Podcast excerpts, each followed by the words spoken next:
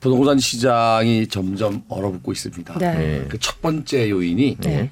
금리 인상. 네. 네. 금리 인상이 되면 부동산 가격이 하락하는 원인이 있습니다. 부동산 가격을 판단하는 방법이 세 가지가 있어요. 네. 우선 내 아파트 32평형이 네. 얼마 갈지 모르지만 옆집이 10억 갔다면 나도 10억 가겠지요. 네. 이게 비교 방식입니다. 네. 네. 비교 방식. 네. 그러니까 이제 집합 건물인 경우 이 연립이나 다세대나 아파트일 경우에는 토지 건물을 일체로 거래가 되기 때문에 이렇게 비교 방식이 가능합니다. 네. 토지도 마찬가지고. 그렇죠. 그래서 이건 뭐 평가하는 방법에서 아주 기초적인 거고요. 그렇죠. 두 번째는 이제 원가 방식입니다. 네. 단독주택을 지을 때 땅을 얼마에 사고 건물을 얼마에 지었다면 땅값 플러스 건축비가 원가죠. 네. 최근에 분양가 상한제 논란이 있었다 규제 완화했듯이 그 원가를 추정할 수 있어요. 그래 원가를 가지고 그 얼마짜리인지 판단할 수 있죠. 네. 당장 지금의 원가가 구할 수 없다면은 2년, 3년, 4년 전에 거래된 그 원가가 지금으로 추정하면 되거든요. 네. 네. 마지막 한 가지가 바로 금리 인상과 관련된 건데요. 네. 부동산 가격을 판단하는 방법에 수익 환원 방식이라고 있어요. 수익 환원 방식이요. 네. 그러니까 예. 수익을 종합 환원 이율로 나누면 프라이스 가격이 됩니다. 네. 수익을 종합 환원 이율로 나눈다고 했는데 수익이 바로 전월세 가격이고요. 네. 그다음 월세가 올라가면 수익이 올라가니까. 네. 분모에는 이 분자 분모를 놔도 밑에는 종합환원 이율이에요. 네. 이게 시장에서 보증금을 얼마나 월세로 환산하느냐 환산율이거든요. 그게 그 이자역 비슷한 거예요. 그게. 금리죠, 조달. 네, 금리죠. 네. 그게 금리 밑에가 커지면 어떻게 돼요? 가격이 떨어지지요. 네. 금리가 올라가면 가격은 떨어지는데 한 번 올라갔을 때는 긍정향이 없어요.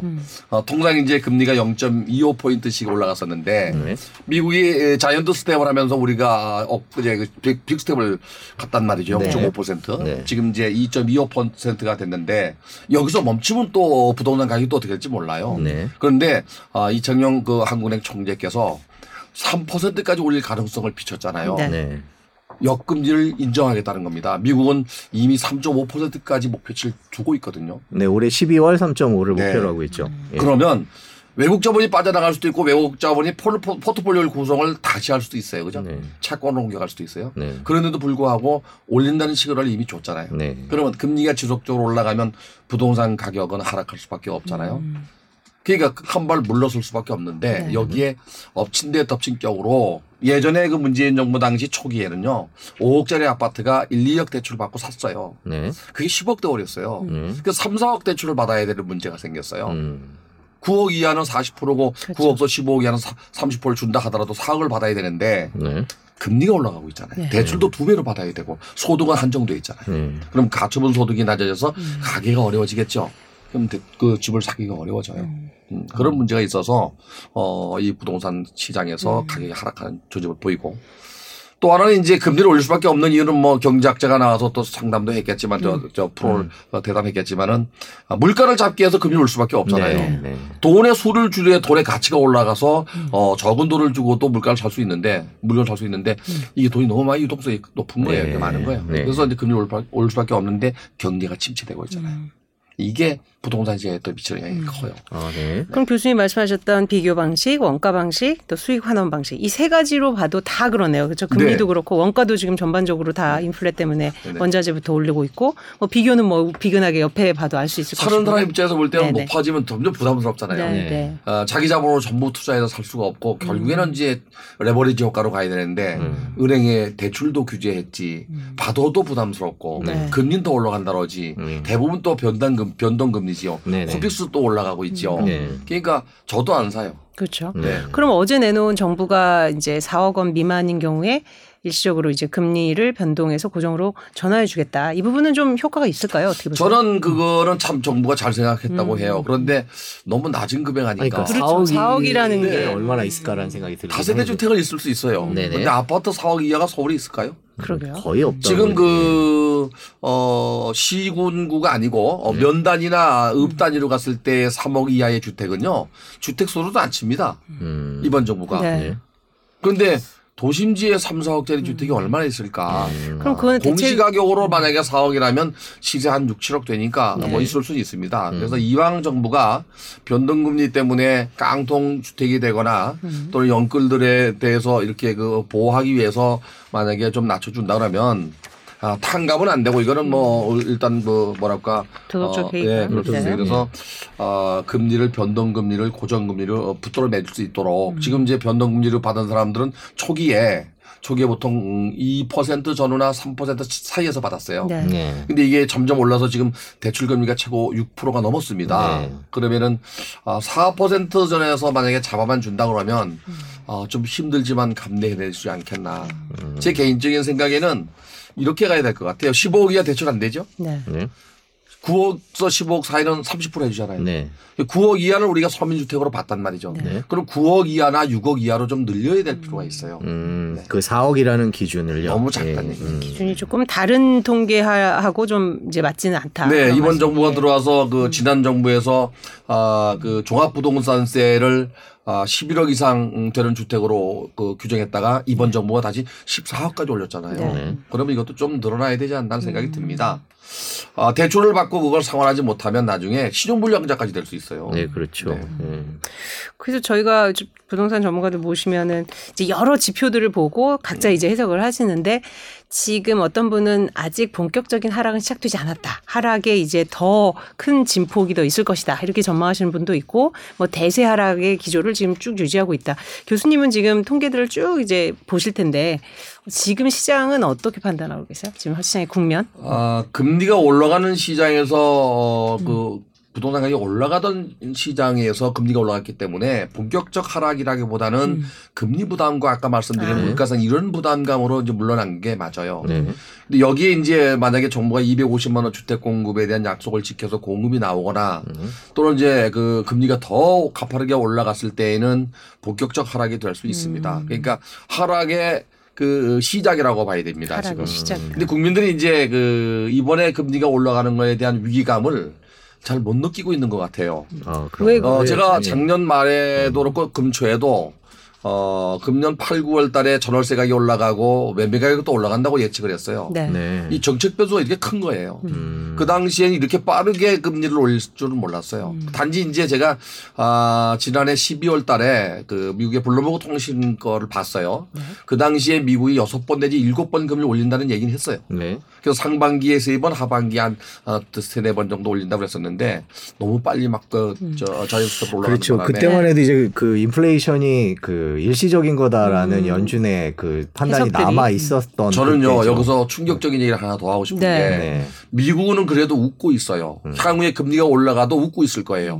지금 물가 상승이 지금 우리보다는 좀 낮지만 지금 올라가고 있잖아요. 네. 우리가 지난 6월 말 기준으로 물가 상승이 6.0%였습니다.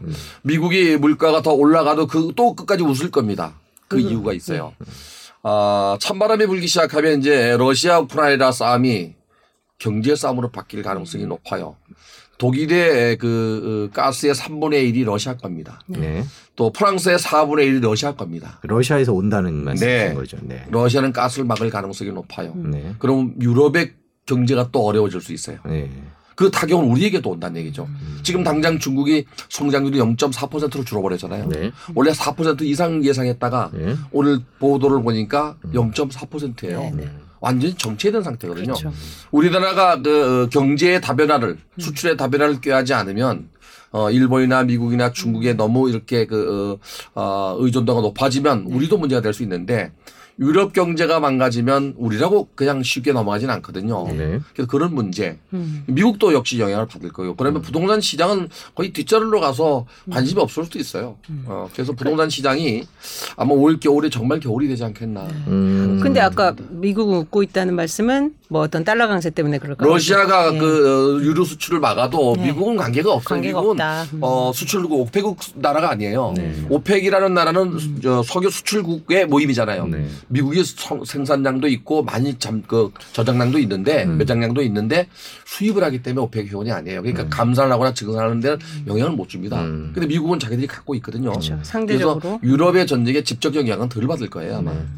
미국이 유럽의 LNG를 팔기도 하겠죠. 그럼요. 예, 그럼 자기들은 뭐 오히려 가스를 팔 수도 있어요. 네. 부동산 시장 얘기를 저희가 하고 있는데 이제 올겨울에 진짜 겨울이 올 거다라는 거는 이제 유럽의 얘기들도 해주셨고 중국 얘기들도 해주셨고 경기 침체를 전제로 말씀을 해주신 거죠. 그렇죠. 연말까지 지금 3.0%까지 올린다고 한국은행 총재가 말씀하셨잖아요. 그러면 금리가 분명 올라가잖아요.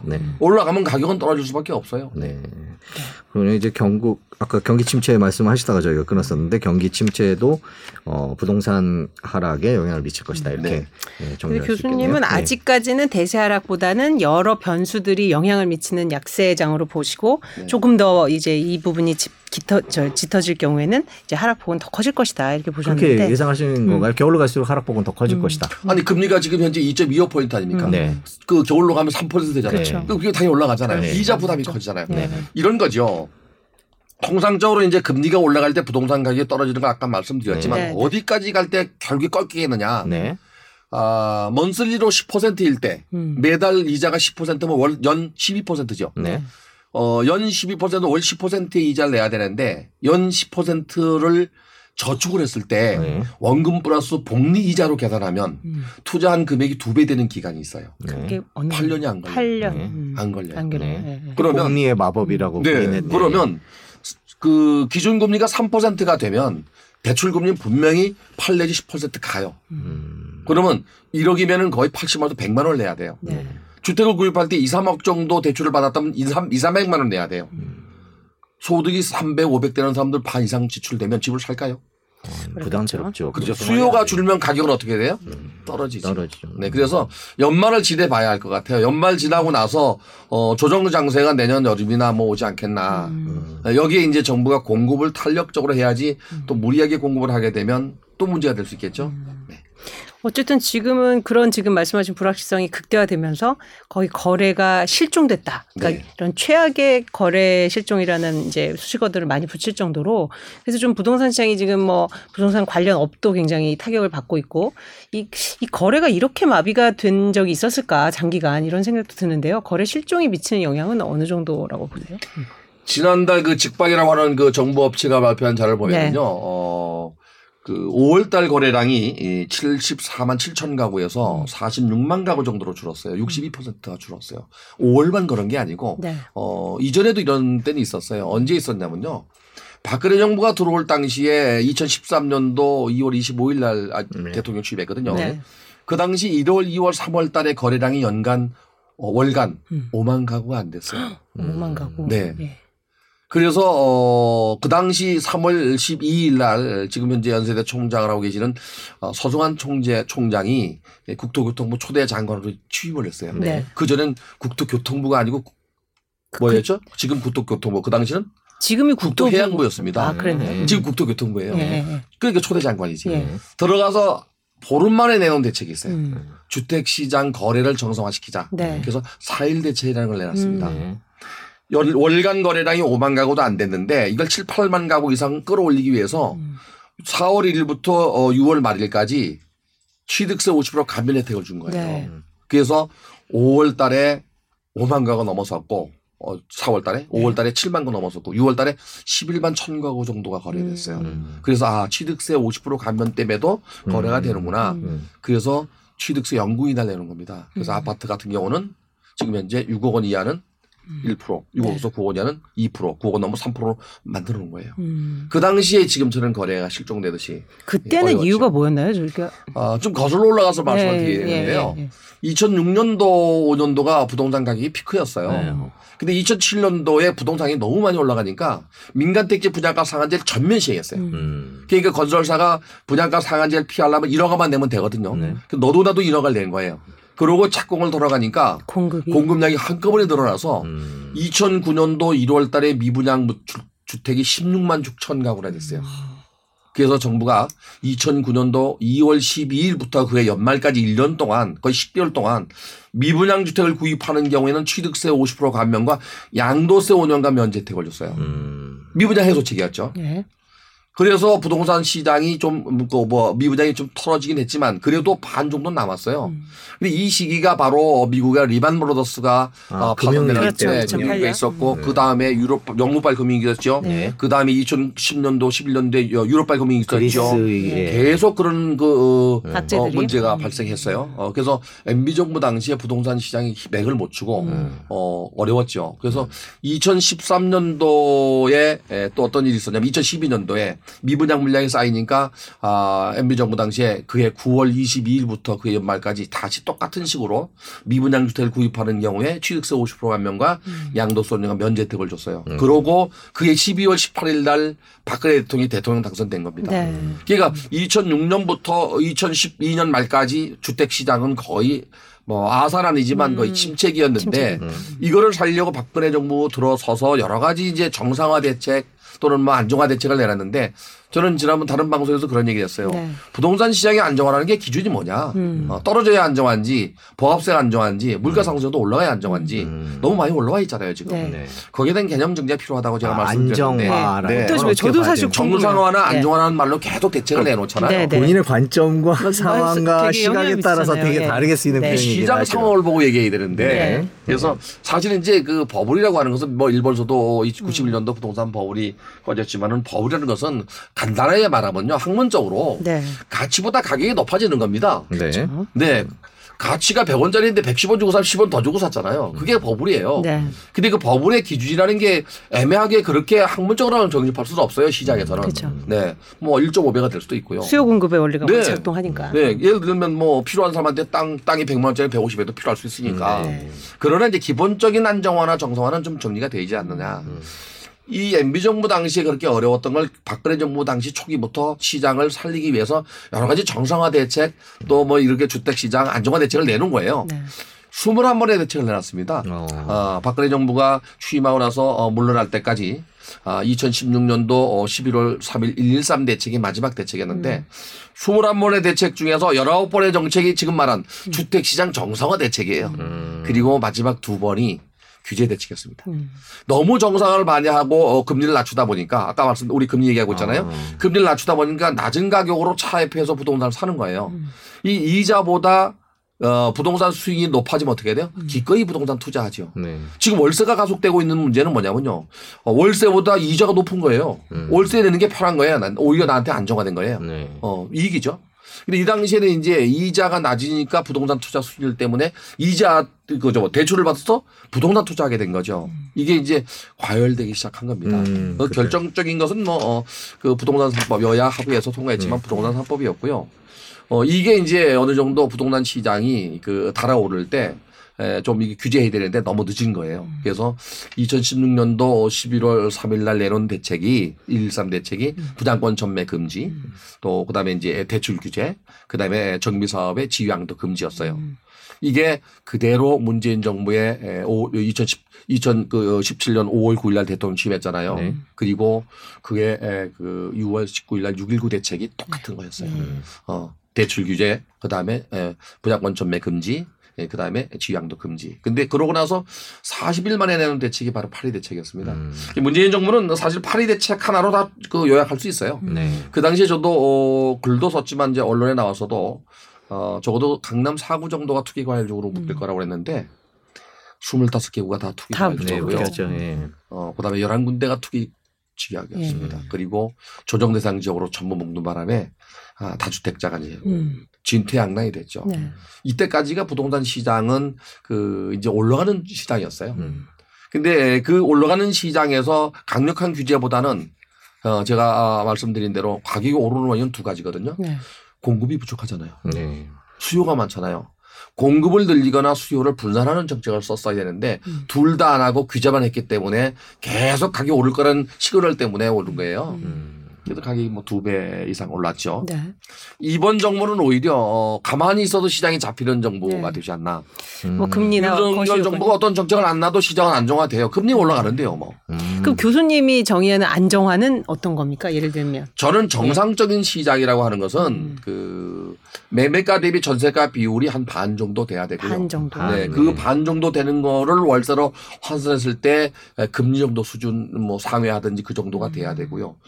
집가의 상승률은 이 물가 상승률 정도 더매물가 상승률 정도를 쫓아가는 거나 앞서거나 뒤서거나 그 정도는 인정해 줘야 되는데 지역에 따라 너무 많이 올라간 거예요. 지난번에 우리가 대구 수성구를 제외한 나머지 구와 우리 대전 4개 구를 투기 과일주구도 해제했거든요. 그렇죠. 저도 거기에 참석을 했습니다. 그런데 저도 거기에서 세종시를 뺐어요. 그 이유가 있습니다. 세종시는 지난해도 그렇고 그 전에도 가장 많은 가격이 올랐죠. 네, 지금 가장 많은 가격이 떨어지고 있는데 유일하게 미분양 주택이 한 가구도 없습니다. 그리고 유일하게 청약 경쟁률이 가장 높습니다. 규제를 완화하게 되면 어떻게 되죠? 부담권 전매 금지가 해제돼 버려요. 대출도 해제돼 버려요. 그러면 바로 투기가 일어날 수 있기 때문에 투기 과일주에서 거기가 미분양이 그렇게 없는 건 뭐 유입인구가 계속 돼서 성장도시입니다. 성장도시여서 네, 계속 공급할 겁니다. 그래도 성장도시입니다. 그리고 기대 심리가 커요. 청와대도 간다 그랬잖아요. 네. 지금은 청와대라는 말이 이제 없어졌지만 네. 청와대도 간다 그랬잖아요. 그래서 이 세종시는 인구 50만 계획 도시인데 아직 38만밖에 안 돼요. 더 인구가 증가하기 때문에 성장도시라고 봐야 돼요. 네. 지금 시청자분들이 저한테 한번 물어볼 게 성장도시가 뭐냐고. 성장도시에 투자하면 손해 안 봐요. 계속적으로 올라가기 때문에. 그런데 너무 갑작스럽게 달려간 거예요. 너무 올랐죠. 너무 올랐죠. 네. 그래서 더 가격 조정이 돼야 되는 지역이기 때문에 네. 네, 거기는 규제할 수밖에 없습니다. 교수님께서 지금 이제 말씀 중에 계셨는데 지금 국토교통부가 최근에 이제 어떤 그 민간 전문가들로 구성된 네. 주택공급 혁신위원회 이런 네. 부분을 만들어서 지금 시장에 대해서 조금 더 시장 참여자들의 어떤 의견, 전문가들의 의견을 더 듣고자 할 텐데 네. 주로 어떤 일을 이쪽에서는 하세요? 그러니까 정책적으로 결정하는. 원희룡 장관이 이제 위원장이고요. 네. 혁신위원회 밑에 이제 주택공급 TF팀이 또 있습니다. 네. 차관위원장입니다. 네. 차관위원장인데 그 밑에 택지 분야, 택지 분야, 우리 기존 주택 분야, 네. 그다음에 이제 정비사업 분야 3개나 나누어서 차관회의로 실무를 하고요. 혁신위원회는 방향성을 제시하는 겁니다. 네. 그래서 이제 지금 이제 3차 회의가 바로 이번 주에 있는데 주로 저도 뭐 똑같은 얘기를 개진합니다. 네. 자연적으로 그 기업자들이 주택을 공급할 때는 여건을 먼저 만들어라. 규제 완화가 어디까지인지 모르지만 정상적인 시장이 돌아갈 수 있도록 규제 완화하는 게 공급 혁신이다. 공급을 인위적으로 늘리더라도 이건 한계가 있거든요. 네. 그래서 우선적으로 이제 그런 쪽으로 업계의 목소리를 들었어요. 리츠협회라든지 정비사업협회라든지 주택협회나 건설협회나 얘기를 들으면서 과연 이렇게 주택 공급의 걸림돌이 뭔가. 그래서 뭐 리츠 공급을 늘려라, 임대주택 공급을 늘려라, 인허가를 너무 길게 하니까 짧게 하고 통합 심하게 해라 이런 여러 가지 이야기들이 1차 회에서 나왔고요. 네. 2차 회에서 이제 그걸 정리해서 아마도 TF팀에 줬을 겁니다. 네네. 그리고 다시 이제 그 리뷰에서 보완하면서 새로운 또 규제 개혁 관련된 내용을 또 얘기했는데 저 같은 경우는 뭐 몇 가지 얘기한 것 중에 하나가 이제 정비 사업과 관련된 내용, 건축 인허와 관련된 내용. 건축 인허가 중에서 뭐 우리는 그냥 일반 건축 허가만 받으면 짓는지 알지만 그 규모에 따라서 교통 영향 평가, 환경 영향 평가, 상호도 평가, 환경 영향 평가 환경부에서 합니다. 네. 또 교육은 또 이 그 세대수들 하면 교육청에서 하거든요. 다른 부처와의 협업을 해라. 국토교통부는 열심히 달려가는데 환경부나 교육부가 이렇게 붙들고 있으면 인허가가 안 납니다. 길게는 뭐 2년, 3년도 안 나요. 그런 문제들을 좀 갓막이를 낮춰서 협업하라는 주문을 저희들이 네. 했고요. 이거 외에도 결국에 이제 주택 공급만 하는 게 아니라 공급의 질도 늘려라.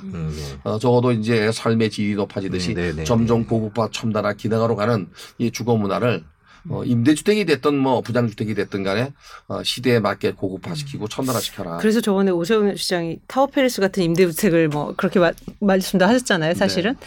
뭐 약간은 조금 이제 더 이제 빗대서 하신 말씀이겠지만 예전에 뭐 임대주택이 네. 그걸 가지고 그 설비를 갖고 논란들이 좀 있었죠. 뭐 좁다, 뭐 시설이 어떻다 네. 이제 그런 얘기들이 쭉 있었는데 지금 공급 관련해서 제가 더 말씀드리면 주택이 아닌 부분이 있어요. 네. 주택만 질 게 아니라 교육 인프라부터 교통 인프라부터 환경 인프라를 제대로 갖춰라.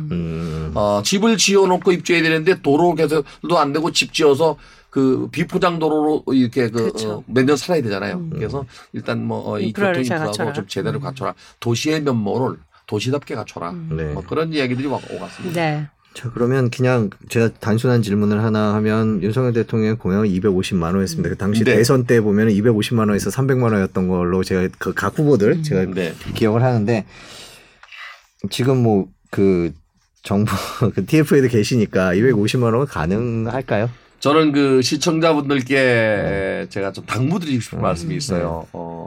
저는 정치인은 아니잖아요. 학자로서 어느 누가 대통령이 돼도 5년 동안의 250만 원 공급은 네. 계획적 공급은 어렵습니다. 네. 계획적은 정부가 딱 나서 이거 짓겠다. 그래서 네. 그러니까 딱 하는 건 안 된다. 택지를 말씀이에요. 개발하거나 재개발 재건축을 하거나 또는 리모델링을 하거나 이렇게 해서 250만 원 공급을 하겠다고 약속했지만 네. 그거는 거의 어렵습니다. 이런 거죠.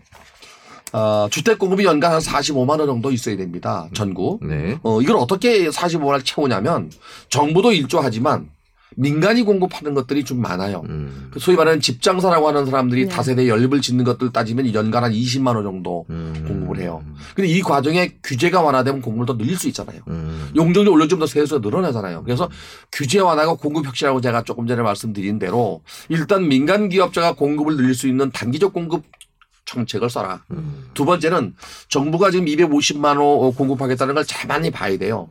이게 김현미 장관이 127만 가구 플러스 알파가 있었습니다.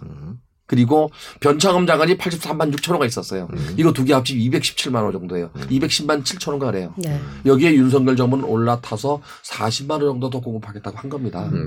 그러면 그 속에는 3기 신도시 31만 가구 지금 가고 있잖아요. 네. 3기 신도시가 언제 출발했냐면요. 2018년도 8월 21일 날 통계청장이 서울시의 주택이 한 100만 가구 모자란다는 얘기가 됐어요. 통계적으로. 그런데 그 당시 민주당 대표였던 이해찬 대표가 무슨 소리냐 통계가 조작됐다는 얘기가 됐어요.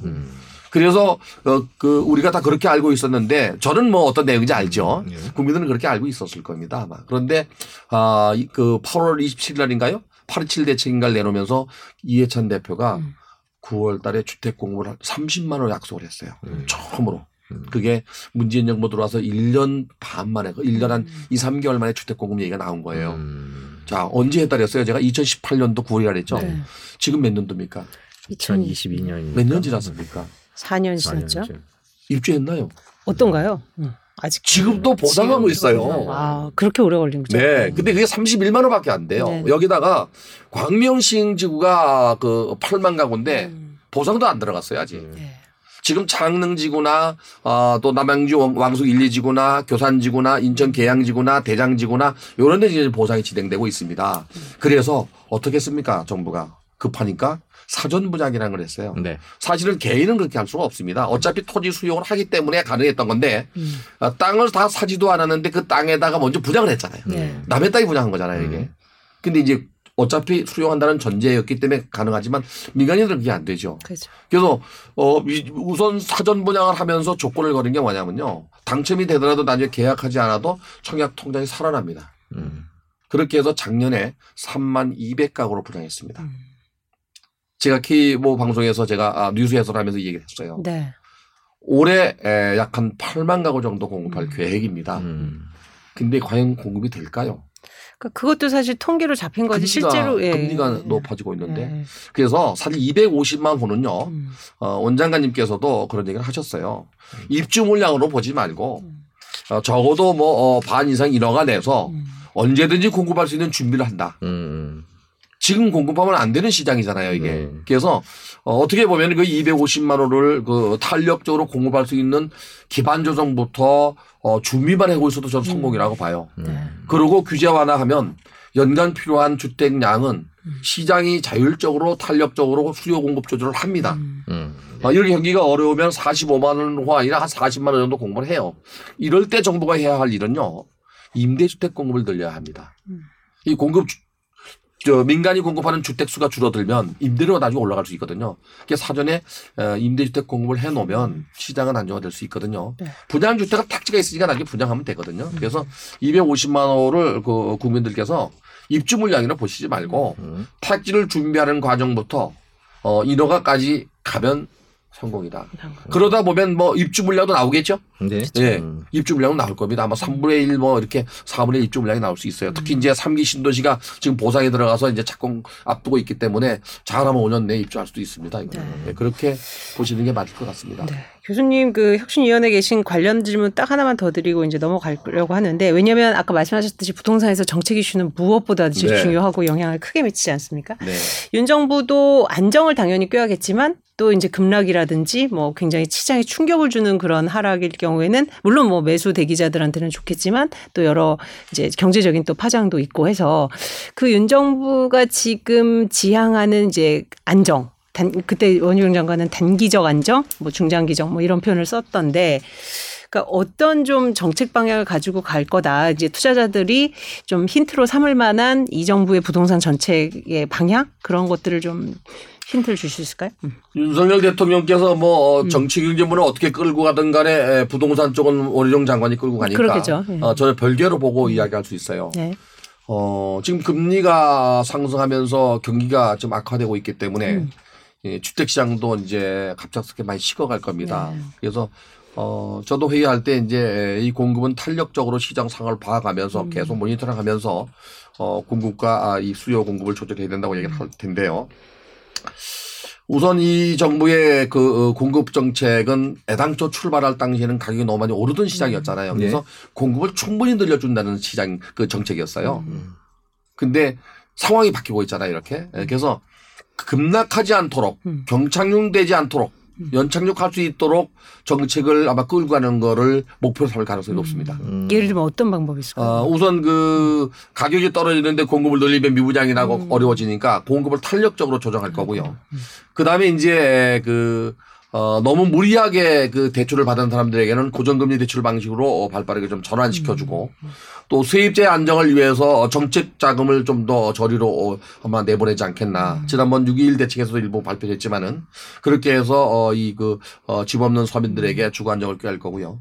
더 나가서 이제 젊은 사람들 청년들을 위해서 청년주택은 지속적으로 공급할 거라고 보여져요. 그거는 규모도 작고 뭐 아주 많지 않기 때문에 도심지 개발은 갈 것 같고요. 마지막 한 가지는 이제 도심지의 주택 공급은 탁지가 부족하기 때문에 정비 사업을 통해서 또 복합 건물을 지어서 오늘도 발표했죠. 복합 건물 지어서 공급하는 부분은 지금 준비해도 입주 물량이 3년, 4년, 5~6년이기 때문에 그런 그 계획적, 체계적 공급 계획은 그대로 진행될 거라고 보여집니다. 그래서 8월 중순쯤 아마 원장님께서 단기 공급과 중장기 공급 로드맵을 내놓을 거라고 보여집니다. 네.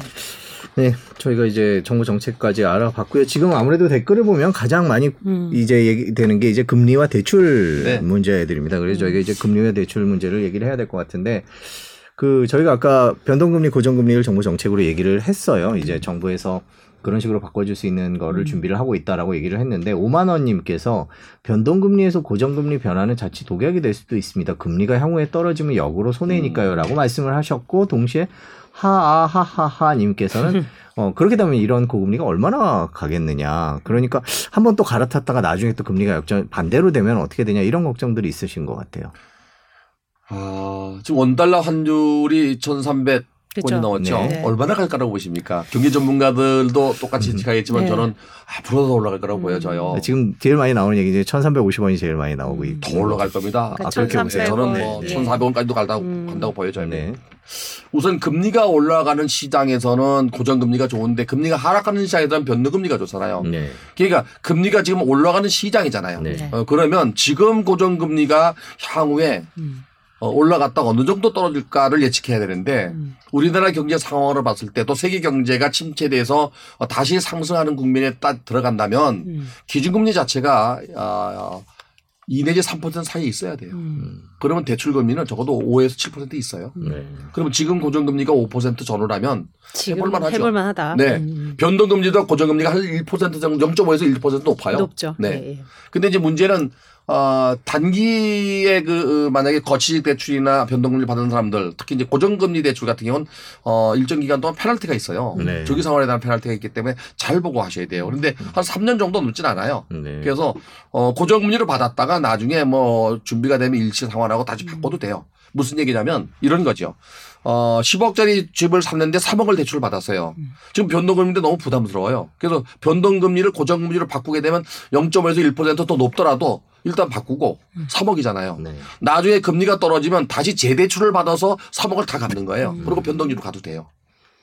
그럴 때 페널티라든지 그 대출을 받는 게 3년만 넘으면 페널티가 없어요. 3년. 네, 1년에 뭐 저 2배 뭐 이런 게 있어. 2%가 있으니까 은행마다 다른데 대개 페널티 3년 이내입니다. 근데 3년 이내에 지금 고정금리보다 낮아질 확률은 제가 볼 때는 없습니다. 그렇죠. 지금의 이 사이클이 그렇게 네. 단기간에 끝날 것 같지는 않다. 네, 지금 말씀이시죠? 그 경제가 어려워지는 상황이 수출입 시장의 문제가 1년 만에 회복된다면 참 기적입니다.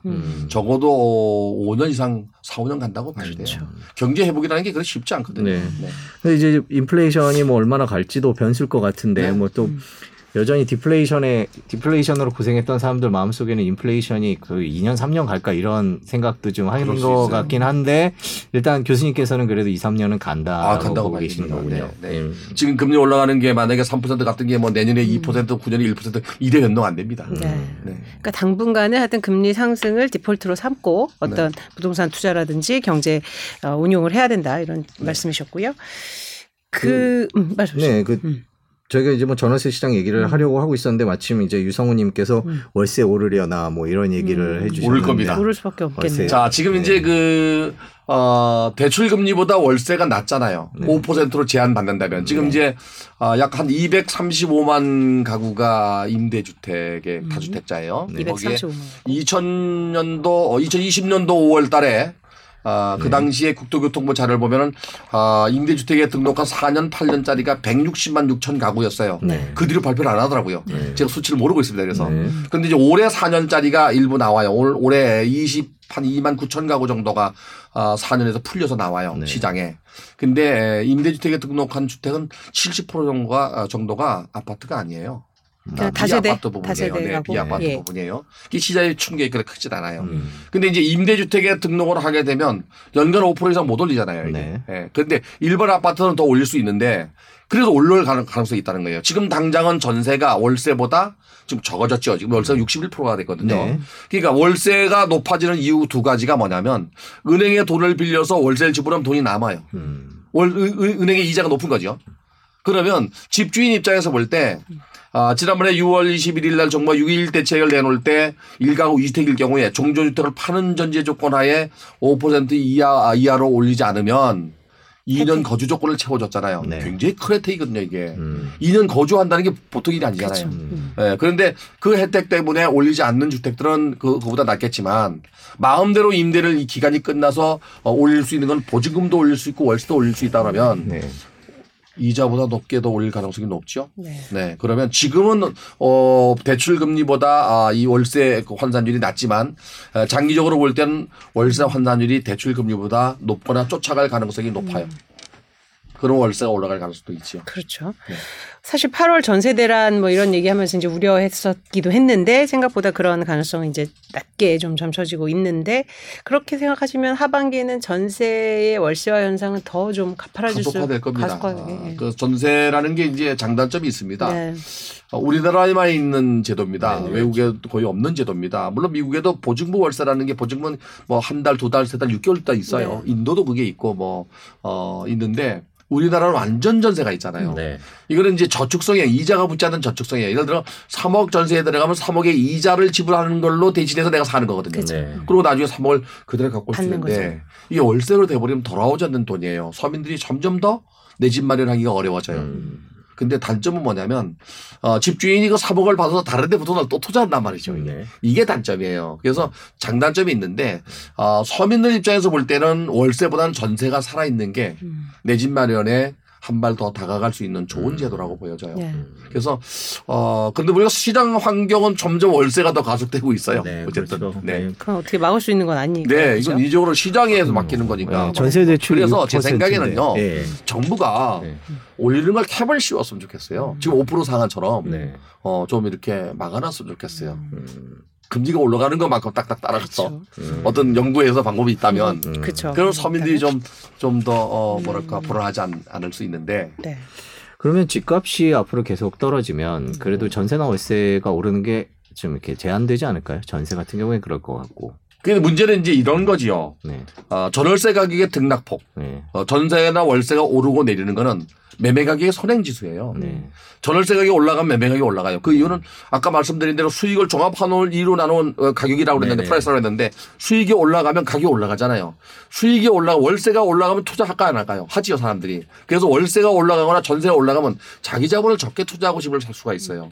정부가 그래서 다주택자를 규제했던 건데 지금 월세가 올라가고 전세가 올라가는 시장에서 매매 가격이 떨어지면 전월세 가격이 좁아지잖아요. 네, 그 차이가 좁아지죠. 깡통 전세가 나타나는 거예요. 네. 이 깡통 전세의 기준과 개념은 없습니다. 네. 근데 통상 학자들 사이에서 또 저도 역시 마찬가지로 얘기하는 게 매매가들이 전세가율이 80% 이대로 들어와 버리면 깡통이라고 봐요.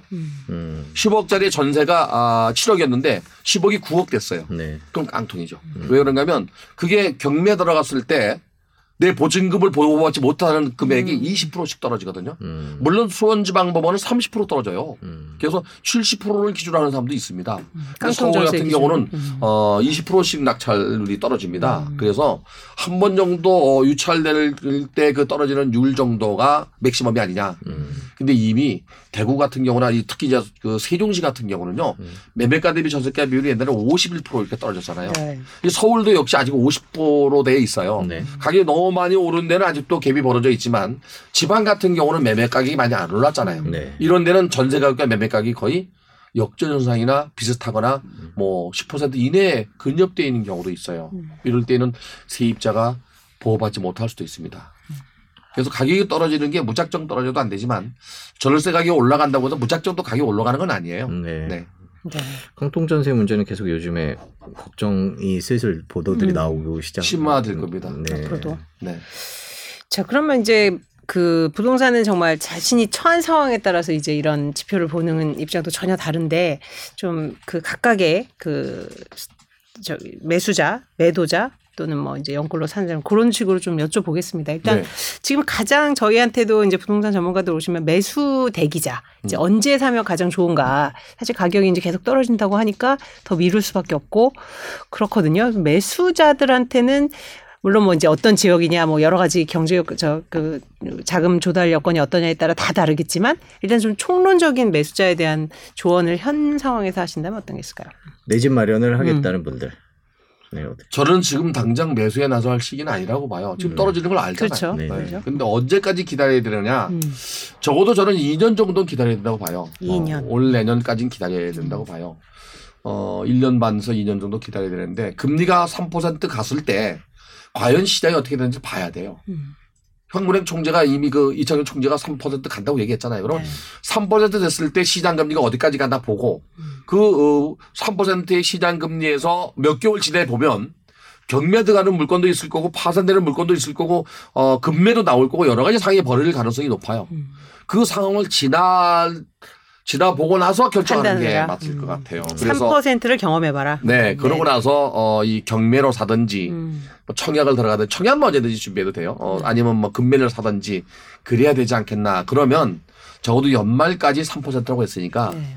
올해는 무조건 매수 타이밍은 아니고요. 네. 내년 상황을 보고 금매를 사든지 아니면 한 번 더 늦춰도 괜찮다는 생각이 들어요. 물론 이제 2008년도 9년도 이 리반 사태 때 네. 하고 99년도 98년도죠. 그때하고 IMF하고 리반 사태하고 상황은 다 달라요. 네. 네. IMF 때는 우리가 망가진 거고 네. 2008년도는 외국이 망가져서 우리가 그렇죠. 타격을 본 거고 지금은 전 세계가 이제 문제가 된 거잖아요. 네. 그러니까 우리만 잘한다고 호황을 누릴 수는 없습니다. 미국이나 일본이나 중국도 살아나야 되고 유럽도 살아나야 되기 때문에 이게 좀 시간이 걸리지 않겠나. 주택시장도 생각보다는 조금 중장기적으로 봐야 되지 않나 생각이 들어요. 1년, 2, 3년 후로. 그렇죠. 근데 이제 여기서 이제 그 집이 없는 사람들 입장에서 볼 때는 청약통장 가입자가 지난달 말 기준으로 한 2,800만 명 정도 됩니다. 네. 한국 부동산원의 자료를 보면. 네. 서울이 약 한 610만 명 정도. 그중에 340만 명 정도가 1순위입니다. 서울에. 그러니까 서울에 몇백 가구 몇천 가구 분양하면 몇백 대는 당연히 했던 건데 그렇죠. 저는 그 경기에 관계없이 고분양가 논란이 되지 않는 일반 그 분양가 상한제 주택이라면 신중하게 들어가도 괜찮다고 봐요. 오늘 그 정부가 발표한 내용도 있고 지난 15일 날 어제 그저께 발표한 내용을 보면은 분양가 상한제를 좀 그 규제 완화하면서 1.45% 정도 기본형 건축비가 올랐습니다. 네. 여기 이제 9월 15일 날 기본형 건축비가 또 발표됩니다. 국토교통부가 이제 그 건축비를 발표하는 게 3월과 9월에 발표합니다. 그리고 1년에 두 번 하는 거죠. 그리고 이 분양가 상한제가 바로 탁집의 가산비, 건축비의 건축가산비의 62개 항목입니다. 공공택지는. 민간택지는 7개 항목인데 62개 항목이 다 들어가 있어요, 사실은. 그래서 통상적으로 이제 시장 가격과 이 그 분양 가격을 대비해 보면 좀 낮은 데는 한 70%밖에 안 돼요. 높은 데는 한 85%까지 쫓아가는데 이런 경우죠. 저 강북 같은 경우에는 지금 현재 은평구를 예를 들면은 저희 학교가 이제 그쪽에 있으니까 네네. 거기에 시세가 한 3천만 원 정도 가요. 3.3제곱미터당. 네. 근데 분양가 상한제 적용하면 2,000, 2,300, 3,400밖에 안 가요. 떨어져도 2,000까지 떨어지지 않을 거라고 봐요, 저는. 그러면 그런 주택은 구입해두지 않겠나. 또 강남 같은 경우도 이번에 둔촌중공아파트가 뭐 조합원 분양가격이 5,500만 원 정도, 3.3제곱미터당. 서초구 원밸리가 그랬거든요. 네. 사실은 원밸리를 분양하면서 고분양가 논란이 많았어요. 누가 위원장인지 아세요? 그때? 분양가 심의위원회? 제가 위원장을 했습니다. 진짜요? 근데 제가 그 위원장 하면서 깎고도 안 됐던 이유 중에 하나가 탁집이 평가 금액은 손을 댈 수가 없어요. 건축비는 빤하잖아요, 이게. 그런데 합쳐보니까 물론 그들은 6,200만 원 정도 신청을 했어요. 그래서 많이 깎았는데도 5천만 원 정도까지 깎았어요. 그래서 낮은 가격인데도 높은 가격에 고분할까 논란이 있었는데 지금은 뭐 상당히 많이 올랐습니다. 아마도 이 금리가 올라가도 이런 개발 호재가 있거나 누구나 선호하는 지역은 가격이 덜 떨어집니다. 또 다주택자에 대해 규제를 강화하거나 완화해도 역시 또 이 누구나 선호하는 지역은 덜 떨어져요. 서초에 집이 하나 있고 강북이나 수도권에 있으면 어느 걸 팔까요? 경기가 안 좋으면 수도권 걸 팝니다. 그러니까 안 떨어지는 거예요, 이게. 금매도 잘 안 나오고. 근데 이제 이렇게 그 분양 가격이 인근 시세 대비 80% 이하가 된다면 또 70% 뭐 이렇게 된다면 분양 청약 통장을 통해서 분양 신청을 하는 거는 저는 뭐 시기와 관계없다고 보여져요. 그럼 3%를 경험하라는 거는 이제 시기적으로 지금 경기 침체가 이제 오래 될 거라는 그런 거시적 환경. 분양이 아니고 매수하는 사람들. 매수한 사람들. 그러면 그 이제 팔려는 사람들은 그야말로 좀 답답한 노릇이 텐데요. 사실은 그런 이야기하고 팔으면 안 팔리겠지만 팔아야 돼요, 빨리. 다주택자들은. 네, 팔아야 돼요. 그런데 다주택자들에 대해서 정부가 특단의 대책을 내놨잖아요. 전 거기에 대해 좀 한마디 할 게 있어요. 네, 맞아요. 1년 동안 이제 다주택자가 집을 팔게 되면 규제 지역에서 양도세 중과세를 없앴잖아요. 그걸 2년 늘렸죠. 문제는 정부의 말을 안 들은 사람은 혜택을 받고 정부의 말을 들은 사람 못 받아요. 임대주택 등록을 하면 못 팔게 돼 있습니다. 그래서 결국에 정부의 말을 안 듣고 다주택자가 된 사람들은 이번 그 혜택을 받지 않나. 그래서 제가 한마디 하려고 해요. 이 정부의 말을 잘 듣고 이전 정부라도 임대사업자 등록을 낸 사람은 끝나고 나서부터 1년 또는 2년 내에 팔게 되면 양도세 완화해줘라. 그 중과세를 좀 완화해줘라 하는 얘기를 하고 싶어요. 그렇죠. 어쨌든 뭐 이 시청자들이 저한테 집이 많을 거 아니야 얘기할 수 있는데 저는 1주택자입니다. 1주택자. 그럼 다주택자들은 어쨌든 교수님 말씀대로 하여튼 빨리 뭔가 뭐 계속 다주택자로 이제 그런 사업을 영위할 거면 어쩔 수 없죠. 다주택자도 두 부류가 있어요. 어떤? 이렇게 광역시 이상에 있는 주택은 파는 게 좋습니다. 다 하락하고 있어요. 8개 도는 아직도 오르고 있습니다. 그는 지금까지 덜 올랐거나 수요제 변동이 크지 않기 때문에 그래요. 전라북도 말고는 아직도 한국부동산에서 발표한 자료를 보면은요 플러스입니다. 근데 옛날에도 그랬던 것 같아요. 저도 고향이 시골인데요. 시골이라고 아주 시골은 아니고요. 도심지입니다. 사실은. 그런데 소도시다 보니까 중소도시다 보니까 이 서울의 IMF나 또 리만 사태가 직접 영향이 크게 없어요. IMF가 뭔지 잘 모르고 지나가요. 거기는 의식주 중에서 웬만한 건 다 거기서 해결하잖아요. 자급자족을 하죠. 여기는 고추를 하나 사도 비싼데 거기는 그런 게 없거든요. 그래서 큰 영향 안 받더라고요. 그래서 그런 차원에서 8개 도에 있는 그 지방 중소도시는 주택 가격이 크게 변동이 없어요 아직. 그렇죠. 그러면 사실 다주택자 걱정은 뭐 재벌 걱정 마냥 뭐 그렇다. 다주택자 얘기는 그만해야 될 것 같고요. 뭐 그건.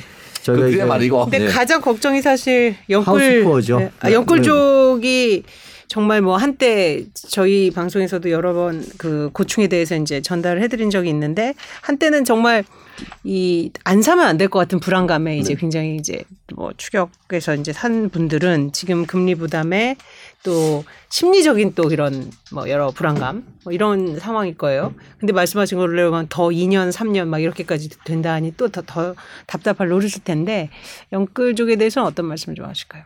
정부가 좀 그 20대 또는 30대 그 젊은 층들이 주택을 구입하는 사람들에게는 좀 특별한 대책을 내놔야 될 것 같아요. 네. 정책금리로 고정금리로 바꿔주든지. 지금 교수님은 시장에서 좀 보실 때니까 어느 정도 심각해요? 저희는 심각하다 이런 얘기들을 알고 사례별로 뭐 이렇게. 사실은 영끌족들은 자기 자본 거의 없이 산 사람들이 많아요. 예를 들어서 뭐 2억짜리 같으면은 한 5천 정도 가지고 산 거죠. 융자를 받고 사거나 또는 뭐 빚을 내서 또 부모의 힘을 빌려서 샀기 때문에 그걸 계속 끌고 가는 거는 부담스러울 수 있고 주택 자체가 이들이 산 주택이 1억 2, 3억짜리 주택이 아니에요.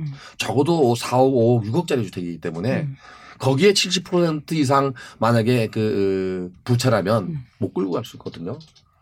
이 그 세대 수도 상당히 많아요. 지금 한 20% 이상 주택 소유를 하고 있는데 그래서 정부가 이들을 위한 그 정책을 내놓지 않으면 나중에 문제가 될 수 있어요. 이들은 나중에 지속적으로 사회에서 활동을 해야 되잖아요. 그렇죠. 이게 문제가 되면 이제 신용불량자로 전락될 수 있거든요. 그래서 그거는 지금 정부도 아마 고민하는 것 같아요. 그래서 1단계로 4억 이하만 얘기한 거예요. 1단계로. 그 지난 2012년 13년 그때 보면은 이제 하우스푸어가 문제가 되면서 대책을 내놨었잖아요. 그때는 어떤 대책들을 내놨어요? 그때는 이제 그 서승환 장관 관이 그 하우스포들이 갖고 있는 주택을 정부가 매수하고 그러고 그 살게 하면서 임대로 전환해주는 방법이었거든요. 근데 정부가 그때는 돈이 많이 있어야 되는데 그게 쉽지 않으니까 지금은 그때보다 훨씬 많은 하우스포가 나올 가능성이 있어요. 영끌족이 매입한 것들은 거의 하우스포가 될 가능성이 있거든요. 근데 그 당시에 그거 말고 이제 주택을 그러면서도 주택 구입을 하기 위해서 영모기지론뿐이 아니라 모기지 대출을 해줘서 1% 모기지로 이제 그 그러니까 상승분에 대해서 투여하는 방식으로 또 주택 구입을 할 수 있는 제도도 내놨고 여러 가지 내놨는데 결국에는 실패한 거예요. 저는 실패했다고. 왜 그렇게 보셨어요? 모기지로 같이 정부가 공동으로 주택을 그 구입한 사람이 없어요. 거의 많지 않아요. 예를 들어서 주택을 살 때 정부가 그 대출을 해주고 저리에 대출을 해주고 나중에 상승분에서 나누는 방식인데 인기가 있었다면 뭐 지금도 그게 많이 있어야죠. 없으니까. 하우스포도 역시 마찬가지로 LH나 또는 SH에 팔고 그 자기가 다시 또 전세로 살거나 이렇게 한 것도 많지는 않아요. 그래서 계획은 좋았는데 실천이 좀 시장에서 반응이 그랬습니다. 그리고 이제 사실 이번 정부 대책 중에 하나가 이제 대출 규제를 조금 일부 저기 해주는. 그러면 사실은 지금 상황에서는 이 뭐 이런 대출 규제를 완화해준다고 해서 그걸 혜택을 받아서 또 뭐 집을 살 사람 없죠. 그렇죠. 단지 이제 이런 거지요. 지금 고정금리로 바꿀 때는 유리하죠. 정부가 이제 LTV 자체를 그 생애 최초 주택 구입자에게는 이제 80%까지 주고 나머지 70%까지 올린다고 했지만 사실 LTV는 론투밸류라고 담보 비율에 대한 대출 비율이에요. 10억짜리를 80%는 8억 대출 받을 수 있는데 그것만 가지고 대출 주는 게 아니고 DSR이라는 게 있잖아요. 소득에 대한 원금과 이자를 동시에 갚을 수 있는 능력이 얼마나 되느냐. 월급 상환 능력을 보고 대출을 주다 보니까 담보는 충분한데 소득이 낮으면 대출이 안 돼요. 근데 이걸 내놓을 때 그 전문가들도 그런 얘기를 했습니다. 소득이 높은 사람들에게만 혜택 가는 거 아니냐? 오히려 양극화를 벌리고 소득이 없는 사람을 봐준다면서 오히려 소득이 있는 사람들한테 주는 거 아니냐? 이렇게 얘기해서 정부가 내놓은 게 40년 장기 모기지나 미래 소득까지 포함해서 대출 주겠다고 얘기를 한 거거든요. 사실 그 LTV만 낮춰서 높게 해줘서 대출 받게 하는 건 큰 의미가 없다고 봐요. 저는. 그래서 DSR 자체가 좀 완화돼야 되지 않느냐. 이 DSR 전엔 DTI라고 뎁트 인컴이라고 자기 소득 대비 대출 비율을 4배 이상 안 줬거든요. 소득이 낮은 계층이 집을 살 수 있는 방법이 없는 거예요. 이게. 그래서 조금 더 확대한다 그러면 공동 명의로 가는 경우에 부부 공동 이 재산이나 자식까지도 합쳐서 소득으로 보고 대출 주면 좀 더 많이 받을 수 있지 않겠나. LTV를 낮춘다 하더라도. 그렇죠. 근데 사실 지금 네, 지금 경기 침체나 이런 게 걱정되고 가계 부채가 지금은 그걸 낮춰줘도 집 산다는 거예요. 봐요. 아니 이제 네. 이걸 낮추면은 네. 혹시나 갈아타는 수요는 유리할 수 있어요. 일시적으로. 네. 네. DSR을 건든다는 게 약간 좀 부담스러운 측면이 그렇죠. 있기는 네. 있는 것 같아요. 이게 사실 그 91년도 일본의 부동산 버블이 꺼질 때 네. 이걸 시행했어요. 네. 네. 일본의 부동산 버블의 시작은 네. 1985년도거든요. 네. 그때 미일 프라자 협약에 의해서 이제 일본이 부동산 나라로 간 거예요. 네. 뭐 천정부지로 올랐죠. 1985년도 일본의 금리가 2.5%였어요. 그 당시 우리나라 몇 %인지 아세요? 우리가 한 10% 12% 정도 왔어요. 제가 결혼을 그 당시쯤 좀 전에 했는데 네. 이 대출을 받으면 월급 반 이상 나가도 안 됐어요. 물론 집값이 싸니까 대출 금액이 작았지. 네네. 지금은 대출 금액도 커진 데다가 그렇죠. 금리만 올라가면 부담 2배로 가죠. 일본이 와. 그렇게 시작했던 부동산 시장이 네. 결국에 90년 91년 DSR 적용하고 이러면서 가라앉은 겁니다. DSR 대출 때문에요. 대출 강화로 가라앉은 거죠. 결국 교수님은 하여튼 금리 뭐 이런 하여튼 그 부동산의 수요 공급도 물론 중요하지만 이 돈을 어떻게 융통하는 이 부분이 굉장히 영향을 미친다고밖에 볼 수가 없어요. 그럼요. 돈이 없으면 집을 살 수 없잖아요. 네. 네. 조달 금리가 그 싸지면은 네. 부동산 가격 오르죠. 지난번 정부에서 봤잖아요. 봤죠. 네. 네. 그때는 뭐 풀린 돈이 워낙 컸고 코로나 저금리. 때문에 네. 계속 자영업자 봐준다고 돈 풀고 금리 낮추고 이렇게 유동성 자금이 많은 걸 다시 걷어들일 수밖에 없는데 사실은 문재인 정부 초기에 어떤 문제가 있었냐면요. 박근혜 정부의 그 말기에 중간에 그만뒀지만 말기에 가계부채가 1250조 정도 됐을 때 난리가 났었어요. 문 정부는 가계부채가 늘어난다고. 그런데 예. 문재인 정부 그만둘 때 1800조가 넘었어요. 그렇죠. 네. 그거는 뭐 지속적으로 우상향할 수밖에 없는데 네. 또 이제 또 굉장히 가파랐죠. 네. 어쨌든 지금 하여튼 2, 3년 하여튼 상당 기간은 부동산 시장은 좀 이제 위축될 수밖에 없고 그 안에서 뭔가 하여튼 최선의 최적의 결정을 내려야 하는 왜냐하면 부동산은 뭐 이거 하나 사고 말고 이런 게 아니잖아요. 정말 의사결정에 따라서 굉장히 큰 오랜 기간 이제 가구에 영향을 미치기 때문에 그러면 앞으로 그 3% 확인하라는 거 말고도 여러 지표들을 계속 보실 텐데 요러한 지표들을 좀 유의미하게 봐라. 어? 그러면 좀 의사결정하는데 실질적인 도움이 되더라. 내가 주택을 구입하려고 하는 지역의 개발 호재는 당연히 알잖아요. 네. 뭐 GTX가 됐던 뭐가 됐던 그거보다 더 중요한 것은 그 지역의 주택 수요 공급을 봐야 돼요. 수요 공급. 네. 주택 공급이 많은 지역은 결국엔 가격이 떨어지거든요. 인천 같은 경우 지금 인천 연수구가 많이 떨어지고 있습니다. 그런데 사실 연수구는 주택 공급이 그렇게 많지는 않아요. 수요에 비해서.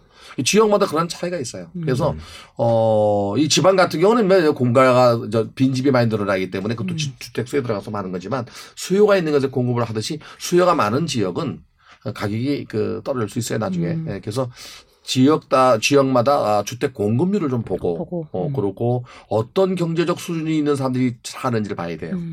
이게 공장지대의 저소득층인지 외국인인지 아니면 중산층 이상인지 아니면 고급주택가인지 이걸 보고 구입을 해야 될 것 같아요. 네. 강남 지역 같은 경우는 이번에 금리가 올라가도 어차피 대출과 관계 없잖아요.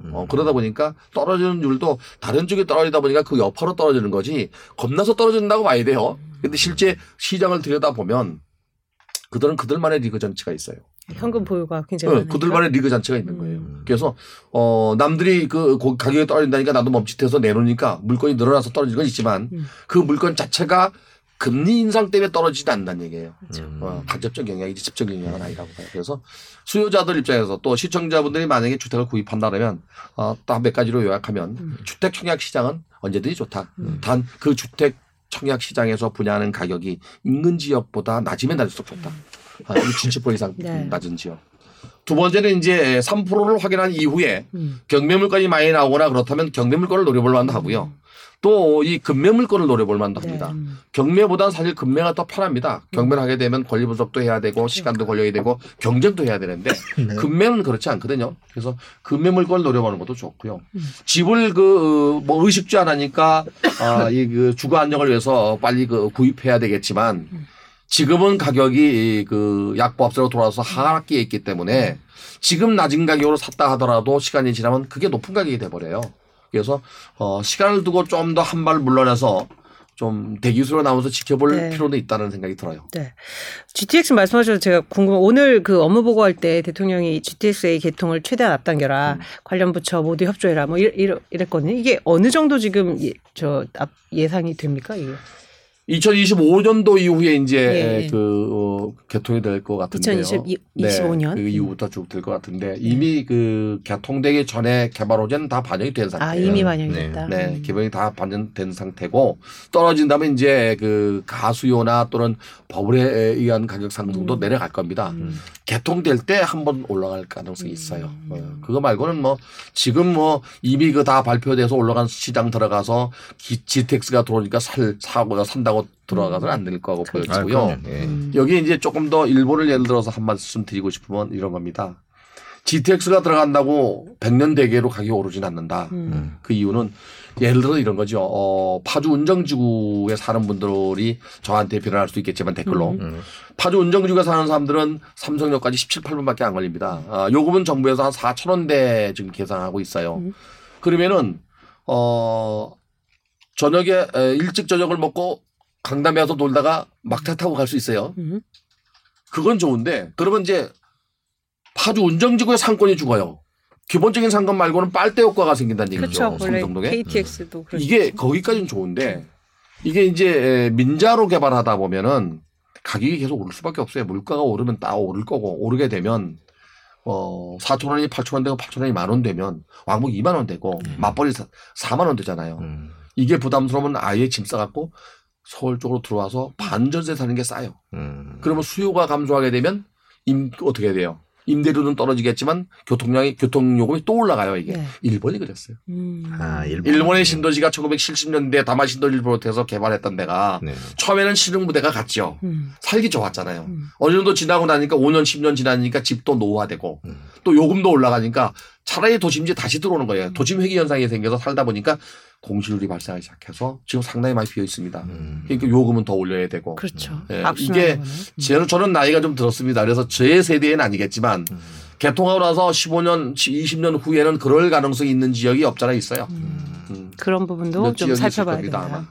아마. 뭐 통일을 앞두고 해서 그새 통일이 되면 제일 좋습니다. 네, 그렇죠. 수요가 늘어나니까. 네.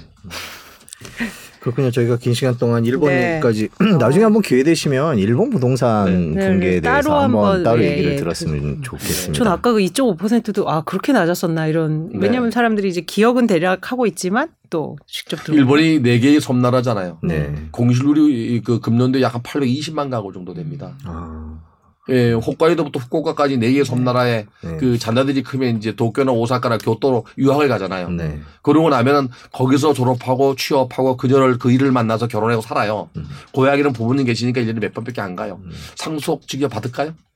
오히려 안 받아요. 빚을 받게 되는 네, 그런 경우가 있으니까요. 아주 비관한 예로 도쿄 주변 지역의 요코하마나 시즈오카현을 보면은 도쿄에서 1시간 반 거리인데도 불구하고 안 가요.